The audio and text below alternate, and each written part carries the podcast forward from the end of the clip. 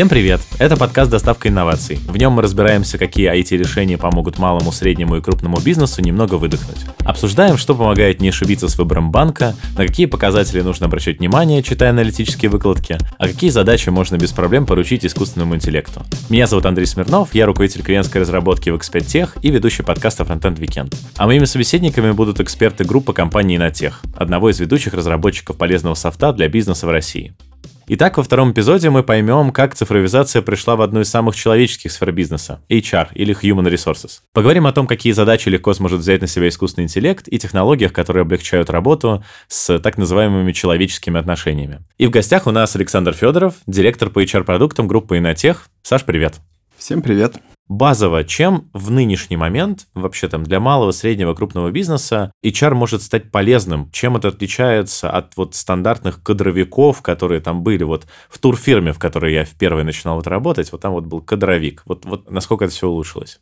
Ну, на самом деле, HR прошло такую большую эволюцию. Раньше действительно HR это были люди, которые занимались чисто кадрами, оформлением там, договоров каких-нибудь, э, какое-то обязательное обучение или еще что-то в этом духе. Сейчас, конечно, мир сильно поменялся, и HR у нас а, занимаются более важной задачей. Это развитие людей, это управление талантами. И сейчас э, HR стали про людей. Вот если раньше они были про бумажки и про процессы какие-то, да, базовые, то мы сейчас вышли из этой гигиены и начали уже заниматься людьми, развитием их вовлеченностью, сохранением э, сотрудников внутри компании, снижением текучести и так далее. То есть сейчас level up случился. Угу. Но при этом, как ты вообще думаешь, может, есть какая-то аналитика? Много ли сейчас вообще компаний э, в России, которые все еще вот работают по тому вот старому принципу, и которые все еще не понимают ценность вообще внедрения HR как HR-партнеров э, вот этого всего? Ну, на самом деле, э, довольно много. У меня нет какой-то четкой статистики на, на это.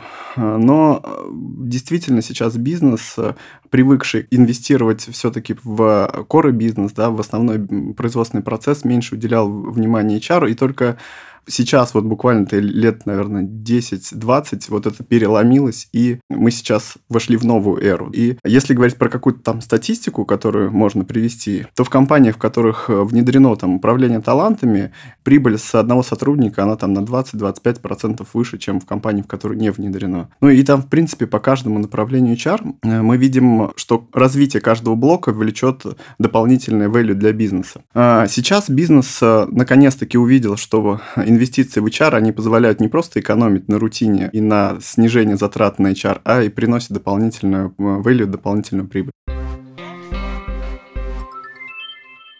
Что в итоге базово сейчас автоматизируется? Что раньше всего начало автоматизироваться, что позже?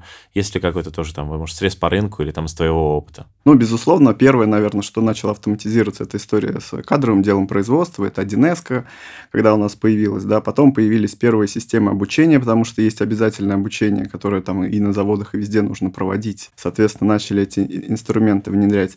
Но если говорить э, сейчас, то э, сейчас автоматизируется вот вся цепочка начиная с рекрутмента, это автоматизированный подбор сотрудников, потом адаптация, анбординг сотрудников, целеполагание на испытательный срок, мотивация сотрудников, администрирование, обучение. Вот на каждом из этих процессов сейчас есть определенные IT-решения, либо там отдельно специализированные, либо в рамках платформы, которые помогают как раз-таки снять рутину и внедрить новые процессы. На Западе сильно распространена вот эта вот культура именно HR. Правильно ли, что российские решения здесь как бы оттуда скорее списываются или делаются по аналогии? Или мы уже здесь, как вот мы обсуждали и в первом выпуске про цифровой банкинг, тоже уже успели перенять какой-то опыт и уйти вперед? К сожалению, HR – это не та область, где мы ушли вперед. А, безусловно, на Западе ценность ресурсов э, человеческих была, э, скажем так, определена гораздо раньше. Э, гораздо раньше провели исследования о том, как это влияет на бизнес, и решения в, в части автоматизации HR там стартанули сильно раньше. Ну, тот же там Sub Success Factors, который закрывает все потребности ну, с точки зрения там анбординг, адаптация, тоже развитие. Его разработка стартанула 20 лет назад. Да? То есть у нас такие решения, по сути, запустили запустились не так давно, комплексные. Почему так случилось? Ну, во-первых, наверное, и потому что стоимость сотрудников на Западе гораздо выше и гораздо больше уделяется внимания на снижение там, текучести. Ну, например, если говорить о специалистах, то сотрудник, который уволился, для компании может стоить в один годовой оклад, потому что простой, потому что затраты на поиск, потому что адаптация нового сотрудника и в некоторых случаях доходит до потерь в рамках годового оклада этого сотрудника, да, дополнительных для бизнеса. Поэтому а, на Западе этому гораздо больше внимания уделяли, но сейчас это дошло и до нас. А, безусловно, разные правила есть для специалистов и для массового персонала, и использования их систем, модулей, а, но общая тенденция в автоматизации во всех направлениях она есть. А докуда вообще вот российские решения смогли дойти? То есть что сейчас там самое технологичное, что вообще придумано на российском рынке HR-продуктов? Ну, наверное, из самых технологичных, а, скорее не продукты, а скорее технологии. Сейчас а, мир взорвал э, чат GPT, и, в принципе, и мы туда тоже идем, а, ищем возможности, как можно интеллектуализировать каждый элемент вот в этой цепочке, про которую я говорил. Это, наверное, сейчас такое интересное направление, это предиктивная аналитика и умный инструмент. Угу. А что вообще предиктивная аналитика в HR может делать? Что ты там можешь предсказать, эм, когда человек выгорит э, и когда ему нужно повышать зарплату? Да, именно так. А как она это делает? На самом деле анализируется большое количество потоков данных. И, в принципе, самая большая проблема предиктивной аналитики, которая сейчас есть на рынке в части HR, это отсутствие данных. Потому что э, нет комплексных систем для сбора этих данных на всех этапах. Я сейчас расскажу идеальный вариант. Да? У нас есть суперсистемы, в которой все работают, не только HR и системы компании.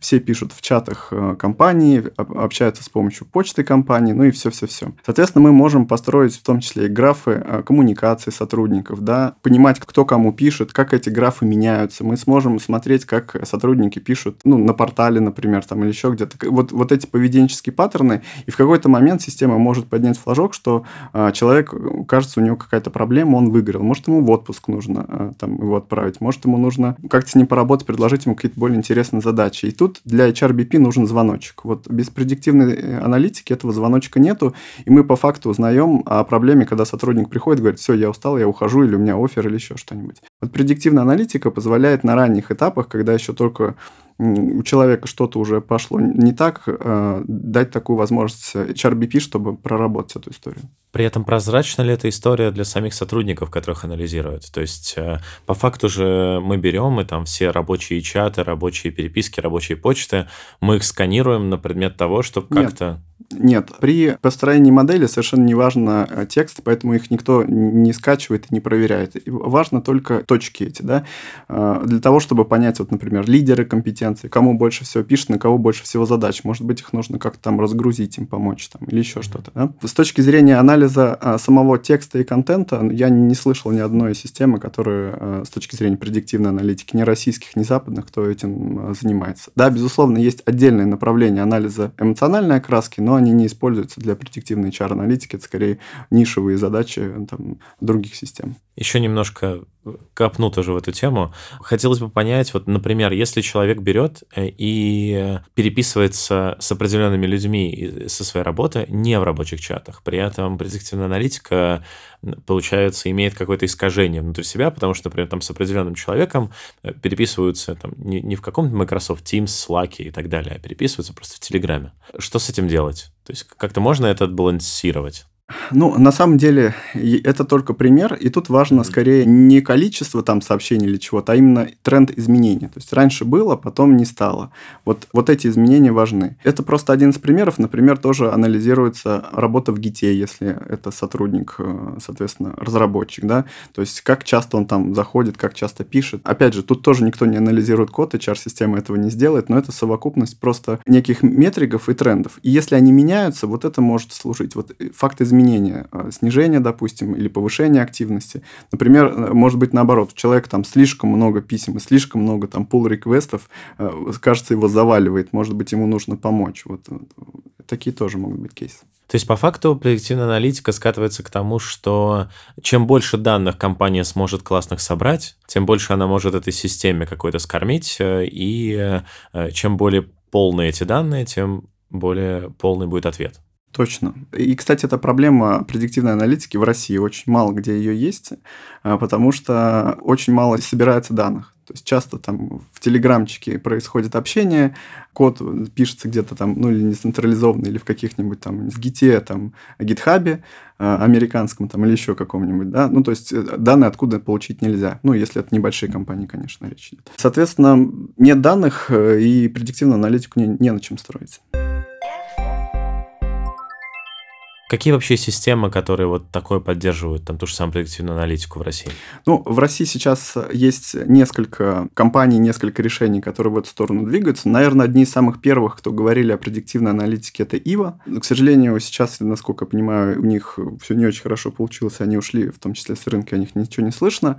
А, но у них была очень простая история, они а, скорее опросами проводили. Как твое настроение? Ок, не ок, ок, не ок, каждый день, соответственно. Вот это было их основной костяк, и, конечно, там другие источники они подключали. Если говорить о текущих решениях, то, наверное, все крупные HCM сейчас в эту сторону идут. Это и мы, э, Air, и Сберпульс. Э, все на разных стадиях. То есть, безусловно, пока еще нет тех, у кого есть там решение круто обкатанное, уже давно внедренное везде, которое 100% дает результаты. Скорее, это все-таки история про какие-то первые шаги, про R&D, про рекомендации. Air — это HCM-платформа, которая автоматизирует все процессы на жизненном пути сотрудника. Это и рекрутмент, это анбординг, адаптация, обучение, сервисы разные кадровые. То есть э, задача Air — это автоматизировать все процессы э, в рамках HR-функций. А я вот когда готовился, посмотрел про ваш Air, и стало интересно, чем вот критически он отличается от других своих конкурентов? То есть есть какие-то у него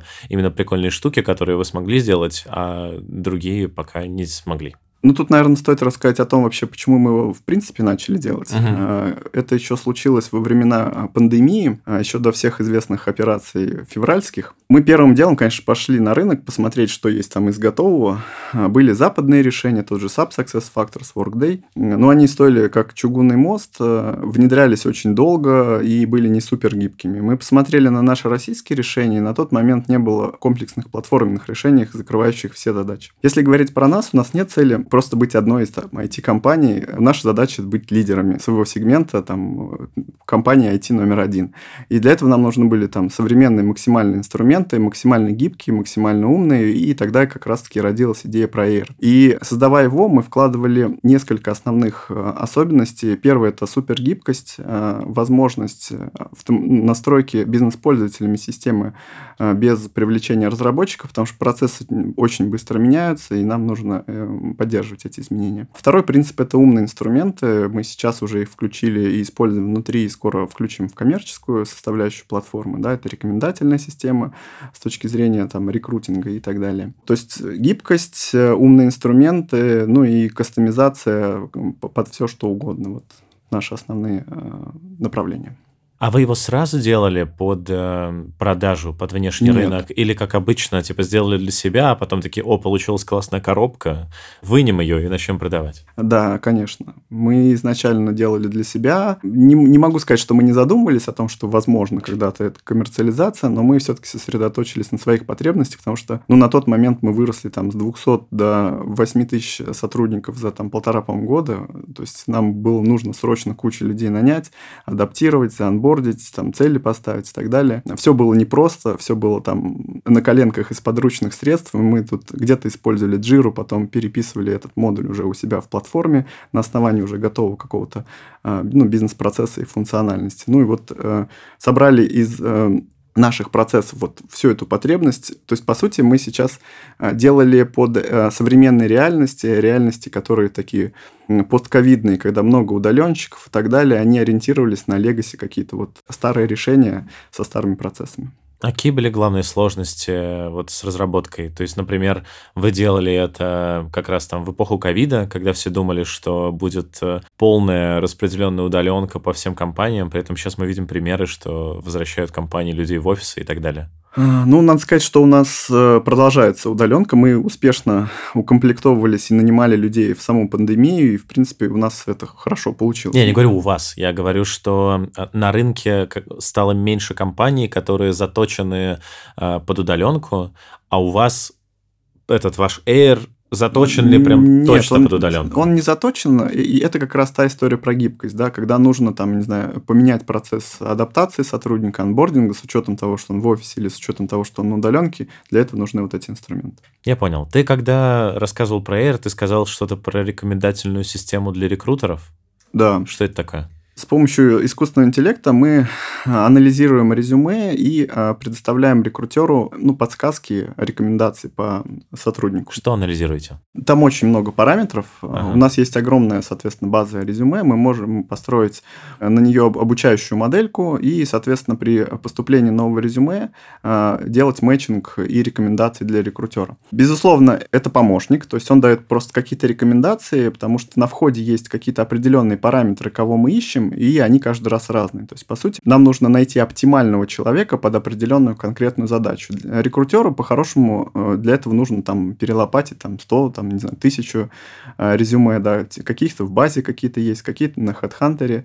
Это довольно трудоемко, и плюс, э, ну, конечно, будут ошибки. А если у нас есть аишка, которая за там пару секунд проведет анализ и скажет, вот эти кандидаты, сотрудники больше всего подходят под эту должность, потому что раз, два, три, четыре, а вот эти моменты нужно проверить, э, они вызывают сомнения там, и так далее. Соответственно, рекрутер проводит встречу и уже э, может воспользоваться рекомендациями. Но при этом эта штука, она скорее э, отфильтровывает из там тысячи резюме 100 и отдает их на откуп рекрутеру, и он дальше их уже лично смотрит, или она берет и из тысячи резюме выбирает там 50, и с этими 50 людьми уже ставится встреча.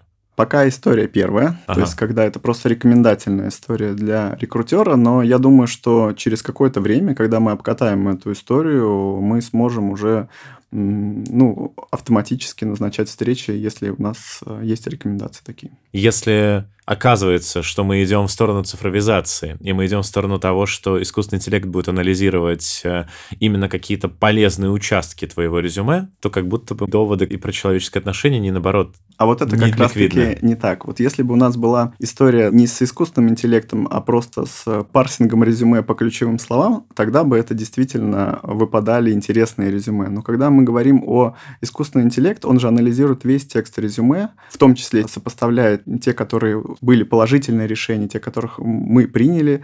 А, соответственно, он анализирует все, и эмоциональную, может, краску анализировать, и какие-то рекомендации. То есть, если в целом людей с похожими резюме мы чаще берем, значит, и вот эти моменты, которые были вложены туда и не имеют ключевых слов, они тоже будут а, позитивно влиять на итоговый скоринг. Ну, если посмотреть на современные вот эти решения, э, тот же GP-чат, да, который сейчас э, активно везде используется, он же более глубоко анализирует, нежели чем просто э, представленный текст, да, то есть он анализирует и внешние какие-то параметры, и уже дает максимально близкую человеческую рекомендацию. Как ты думаешь, доживем ли мы когда-нибудь для времен, когда можно будет все вот это автоматизировать, и просто искусственный интеллект будет говорить, вот тысяча резюме, вот этого человека надо взять, вообще без, без всего, без собеседований и так далее. Я думаю, что э, такое когда-нибудь случится, но подозреваю, что я все-таки до этого не доживу. Э, для меня HR – это очень важная работа и про людей. То есть я себе не представляю, что мы э, исключим из этого процесса полностью HR. Э, наша задача освободить как раз-таки HR от всех вот этих вот базовых рутинных каких-то чек-проверок, не знаю, подготовки документов, отправки чего-то, чтобы они могли сосредоточиться на э, общении с людьми, ну, в принципе, на людях, на их развитии. И вот именно для этого мы работаем, чтобы сфокусировать их на HR-стратегии, на управлении удовлетворенностью, вовлеченностью там сотрудников, вот тех моментов, которых которых нам э, не хватало раньше, когда мы не задумывались об этом. Угу. Но при этом на нашем веку может ли быть такое, что за счет цифровизации HR и автоматизации как раз какой-то рутины нужно будет меньше сотрудников на должности каких-то там HR-специалистов? Нет, это безусловно так и будет. Ну, в принципе, так происходит со всеми профессиями, которые вообще любую можно так взять. И разработчики сейчас, как известно, там, в иностранных компаниях, да, там вместо джуниоров э, часть кода пишут э, искусственный интеллект, да, и так далее. То есть, в принципе, это тренд, который будет двигаться, будут э, уменьшаться уменьшаться там э, количество нагрузки, количество людей по тем профессиям, которых есть, и будут появляться новые профессии, которые будут замещать так, в принципе, на всей протяжении истории происходило. Окей, то есть если прямо пройтись, то хотим взять нового человека. Мы можем автоматизировать его найм, мы можем автоматизировать э, его, получается, выход на работу, всякую документированную работу. Мы, опять же, автом... можем автоматизировать его анбординг. Можем? Можем. На самом деле, если говорить про Air, а, то мы а, ставили перед собой цель автоматизировать весь жизненный путь сотрудников mm-hmm. компании. То есть э, вообще абсолютно все, все элементы. Безусловно, там есть еще пробелы, куда нам стоит идти там, и дальше развивать. Но наша задача была вот такая, но я на самом деле скажу, что задачка, если посмотреть чуть дальше, она стоит еще больше. Не только жизнь в компании, но и жизнь после компании. То есть мы вполне можем коммуницировать с сотрудником после того, как он ушел. Вдруг ему там не понравилось, может быть, мы его там обратно хотим позвать. Какие-то э, коммуникации, встречи там после его увольнения. Или еще до того, как он стал кандидатом. Например, нам сейчас сотрудник не подошел потому, по скиллам. Но мы видим, что он классный там, э, и у него есть потенциал. Почему бы нам не дать ему рекомендации по развитию э, с учетом вот текущих там потребностей? Может быть, он через полгода, пройдя вот какой-то определенный путь и курсы, нам подойдет. Почему нам не поддерживать с ним контакт и не развивать его, пока он еще не вошел в компанию. То есть, на самом деле, HR-система, она, ну, в глобальном смысле эта система, она смотрит не только на жизнь в компании, но и до, и после. Как вообще с этим работать, э, если ты совсем какой-нибудь маленький бизнес, и у тебя там 10 человек? Очевидно, не стоит покупать SAP Success Factors, который стоит как чугунный мост, но есть ли какие-то системы, опять же, может быть, там, ваши системы или какие-то другие, которые при этом настолько гибкие, что позволяют э, помогать э, на каком-то уровне и совсем маленьким компаниям? Ну, во-первых, все зависит сильно от самой компании. Ну, наверное, какой-то гигиенический уровень в части там кадрового дела производства, он в любом случае всем нужен. Всем нужно подавать отчетность там в ПФР, если там все официально устроены и так далее.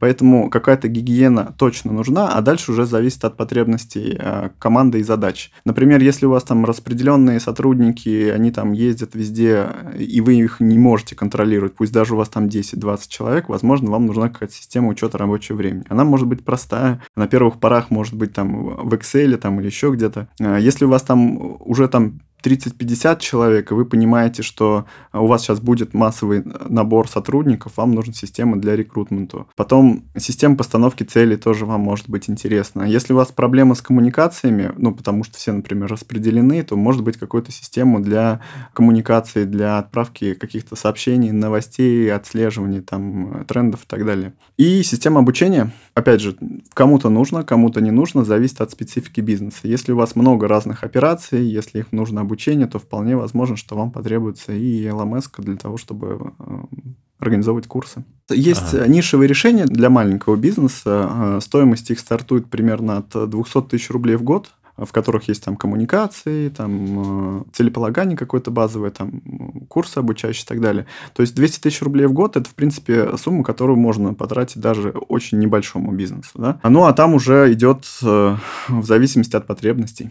При этом, если мы вот это все продолжаем как бы докручивать, то есть ли сферы вот на протяжении жизни сотрудника, которые сейчас все еще нельзя автоматизировать?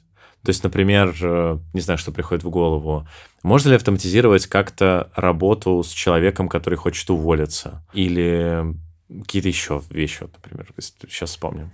А, но если человек хочет уволиться, это все-таки задача э, человеческая, да, поговорить с ним. Но есть инструменты для того, чтобы, как я уже говорил, те же предиктивные аналитики, э, понять, что он собирается уволиться, да, и для этого э, вывесить флажок, что с ним нужно поработать. Ну и опять же, сам даже процесс увольнения, там же тоже много всяких операций, там подписать всякие документы, там обходные листы и так далее, там тоже есть пул автоматизации, которые нужны большим компаниям. А вот еще я задумался, а есть ли какая-то геймификация в этих сервисах э, для цифровизации HR? И, и вообще, как оно работает? Ведется ли какая-то работа в этом направлении? Принято ли еще какую-то геймификацию для HR-специалистов внедрять? Или, опять же, для нанимающих менеджеров?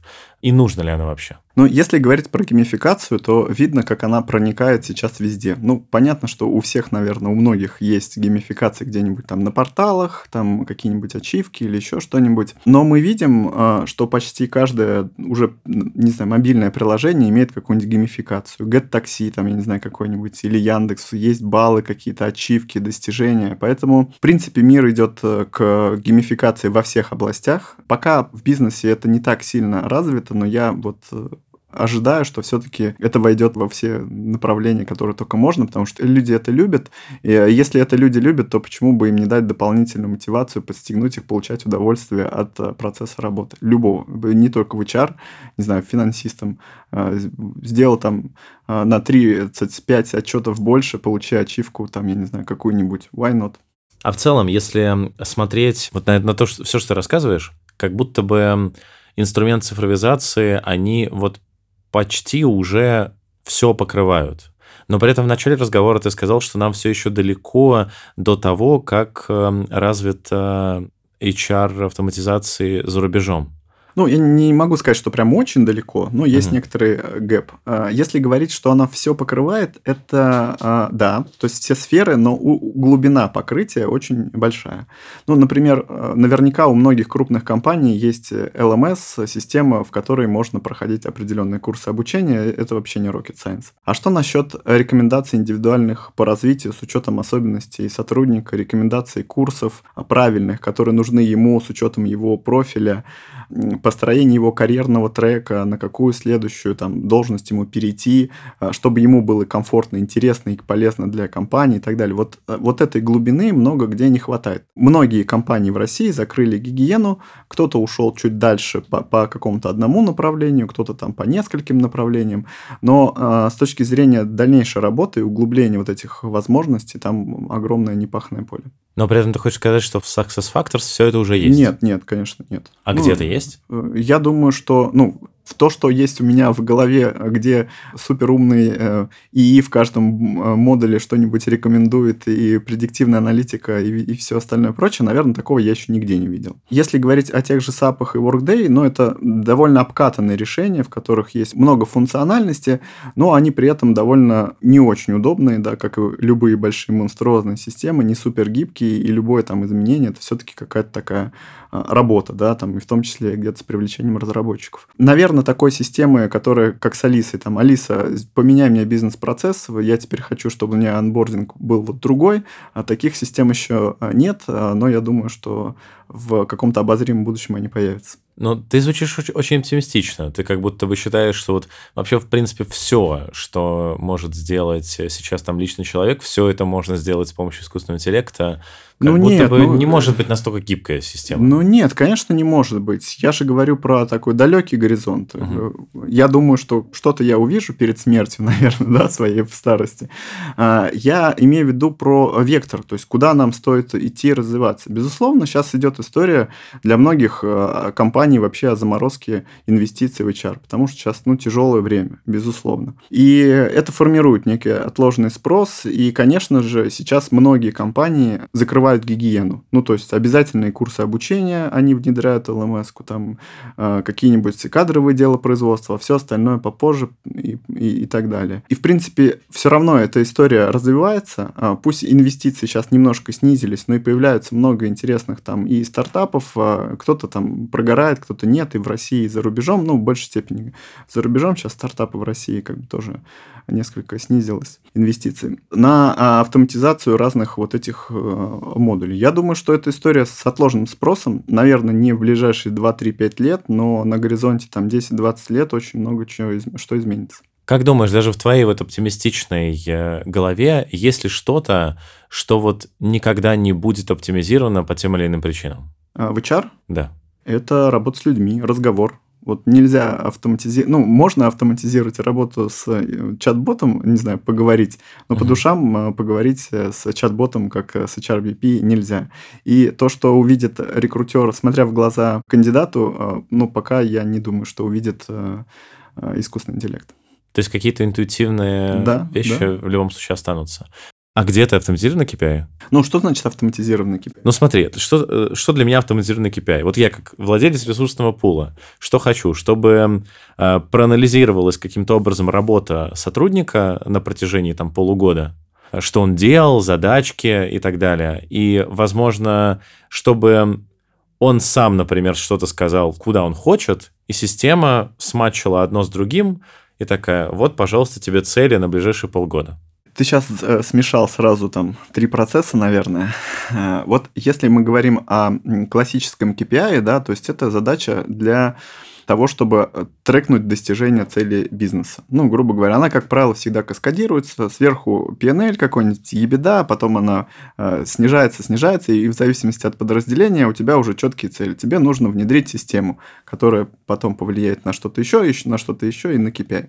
Вот в рамках вот этой цепочки автоматизировать ее полностью, чтобы все цели автоматически расставились, кажется, ну, странным как минимум, да, потому что для этого нужно посмотреть э, людям из бизнеса. А если вторую часть э, того, что ты проговорил, что система проанализирует сотрудника, даст ему там какие-то цели и там вектор его развития, то это скорее история про ИПР, и тут как раз-таки, да, действительно, эту часть можно и нужно автоматизировать. У нас сейчас, например, в разработке карьерные треки мы мы ну, по сути, составляем модель некую должностей, модель сотрудников, определяем мэтчинг и даем рекомендацию, что у тебя, допустим, для достижения следующей там ступеньки э, твоего трека, например, который ты выбрал, ты его можешь поменять на другие профессии, осталось там, не знаю, 53%. Для того, чтобы пройти, тебе нужно выше там образование, например, получить, пройти курсы, там что-то еще, что-то еще. Вот с точки зрения ИПР, э, там большая э, часть ну, автоматизации, безусловно, сам человек выбирает, мы ну, мы можем ему дать рекомендации.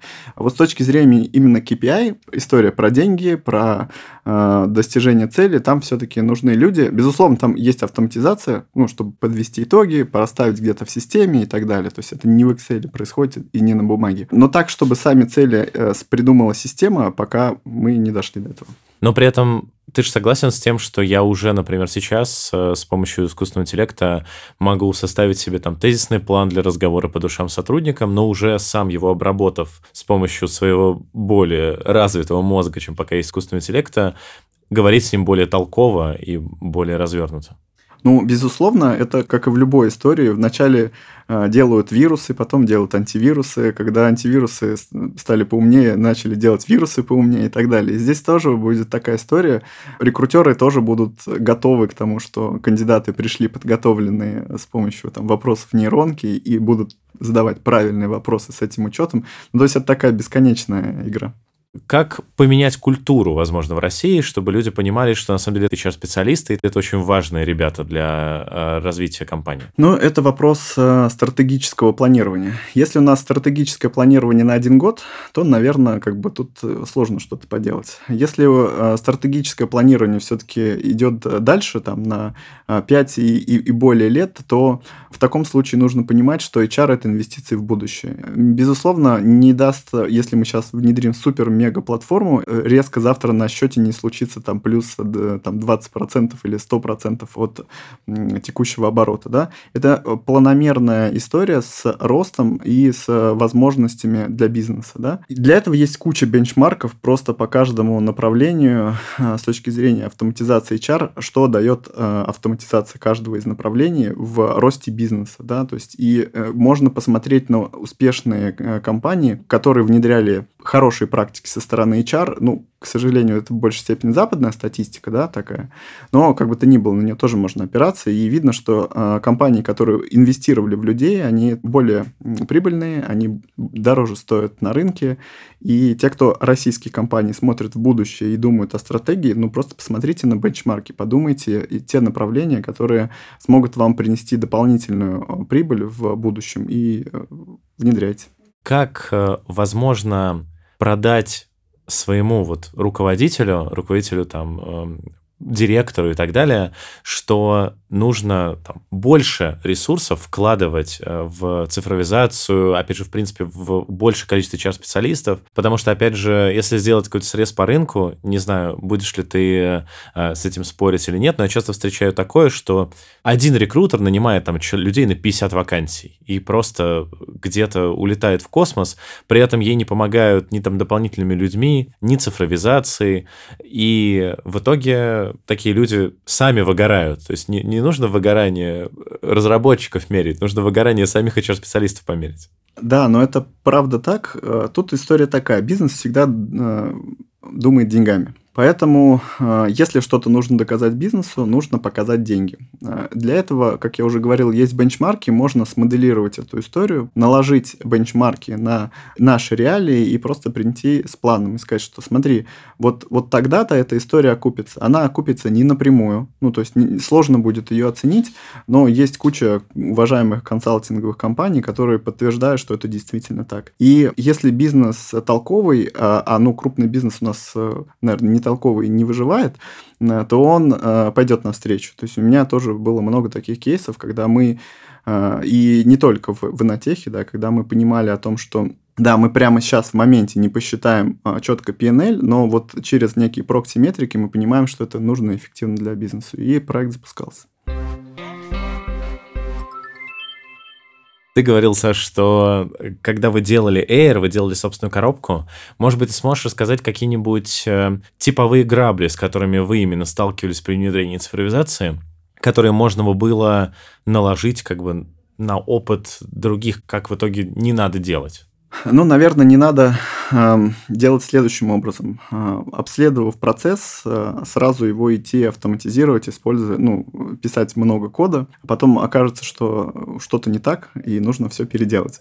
Поэтому лучше какой-то собрать MVP из ножниц бумаги. Там, э, ну, мы, в частности, многие бизнес-процессы собирали на Jira, прежде чем перенести их, там все-таки конструктор бизнес-процессов, получали кучу шишек и уже их разрабатывали. Таким образом, мы э, не, не делали двойную работу, потому что все-таки на конструкторе на каком-то собрать. Ну, еще до того, как у нас там свои конструкторы, да, появились, когда мы много кода писали еще. Это первый момент. Второй момент, это нужно смотреть дальше и вначале построить всю цепочку э, всей функциональности, которую вы хотите сделать, а не кусочно эти заплатки делать, да, потому что если сделать кусочные заплатки, то потом пазл не соберется. Надо сразу обследовать весь пользовательский путь, составить э, функциональный модуль, требования, подумать над их будущей интеграцией, только после этого идти в разработку. То есть, э, ну, по большому счету, все это говорит о том, что нужно тестировать гипотезы, включать голову и идти маленькими шагами, маленькими итерациями. Бывало ли такое, что люди, например, там, во-первых, берут сразу очень много, разочаровываются в этих системах, и то, что она автоматизирует не то, что им надо, и отказываются от всего. Или, например, наоборот, э, берут себе, цифровизируют э, только какие-то очень маленькие куски, понимают, что как будто бы ничего принципиально не улучшилось в их жизни, и тоже разочаровываются в цифровизации HR. Раньше такие кейсы я в своей жизни встречал. Угу. Как правило, это бывает, когда по большому счету покупаются какие-то системы больше там на эмоциях, ну то есть без глубокого анализа.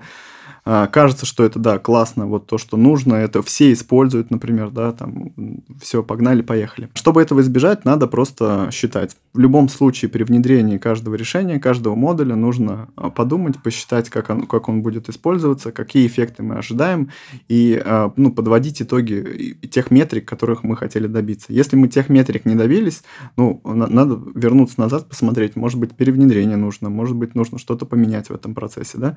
То есть, главное подходить подходить к этому как к серьезному проекту, э, инвестиционному, а не как просто э, к системе, которая есть у всех, надо что-нибудь внедрить, и это будет прикольно. Окей, okay. и финальный вопрос э, немножко философский. Как ты вообще вот именно твое личное мнение относительно того, куда вообще идет вот вся эта цифровизация? К тому, что мы берем и по факту при всех прочих равных, что мы обсудили, что и, скорее всего, на нашем веку не заменит человека, что мы скорее просто помогаем и там создаем вот это помощников, но по факту мы каких-то в количественном, наверное, соотношении лишаем людей рабочих мест за счет того, что мы отдельные какие-то куски работ, мы их автоматизируем. С моральной точки зрения, Как тебе с этим? Как ты вообще... Слушай, я на самом деле абсолютно прекрасно к этому отношусь, потому что еще там относительно не так давно люди ткань шили вручную, а потом появились ткацкие станки, и были много волнений, э, там, что люди остались без работы, но это а, к чему привело? К тому, что вот сейчас для нас кажется это нормальным, потому что потерялись те места, которые вручную шили эту ткань, но появились новые места, которые э, проектируют эти станки, которые создают э, какие-то новые там элементы и так далее. То есть, безусловно, вот эта бесконечная эволюция, когда уходят одни профессии и появляются новые, она, по-моему, на протяжении всего существования человечества, ну, несколько профессий только там сохраняются, там условно, да, э, стабильно, а все остальные все равно эволюционируют. И это просто неизбежная история, я к этому ну, спокойно отношусь, и я готов меняться. Ну, то есть, если меняется моя профессия, я тоже буду меняться, и сейчас призываю к этому людей смотреть на это гораздо проще, потому что даже те очень сложные инструменты, там, не знаю, Э, ну, например, да, если говорить о разработку. То есть раньше, там буквально там 20 лет назад, разработчик это была довольно сложная профессия, потому что нужно было очень много чего знать э, с точки зрения там архитектуры процессоров, с точки зрения там всего-всего кода. Э, сейчас э, есть куча сервисов, которые с помощью там no-code'а, low-code'а можно собрать любую программу. Игры вон в Unity делаются прям перетаскиванием кубиков просто без, без кода практически совершенно. Поэтому нужно просто отбросить этот страх новых профессий, и если ты понимаешь, что твоя профессия сужается, HR, кстати, сейчас не сужается, да, но, но если ты, в принципе, понимаешь, что профессия твоя сужается, просто, ну, посмотри вокруг, э, вокруг мир прекрасен, есть куча разных интересных профессий, э, и научиться которым на самом деле несложно, если просто приложить усилия. Супер. Прекрасная нота, чтобы завершить наш разговор. Спасибо тебе большое, Саш, за прекрасную беседу. Мы прекрасно, как мне кажется, разложили и вообще, что такое цифровизация в HR, и то, каким образом и где она применима, и какое у нее будущее. С вами был подкаст «Доставка инноваций» и группа компании «На тех». Вот, мы будем очень рады вашим оценкам, отзывам на любой подкаст-площадке, где вы это могли послушать. У нас был в гостях Александр Федоров, директор по HR-продуктам э, в компании «На тех». Важно отметить, что в телеграм-канале компании уже вышел пост о трех самых крутых функциях платформы Air. Обязательно переходите по ссылке в описании выпуска, если вам интересно узнать об этом побольше. Вот, а с вами был э, Андрей Смирнов. Услышимся буквально через пару недель. Всем пока! Всем пока!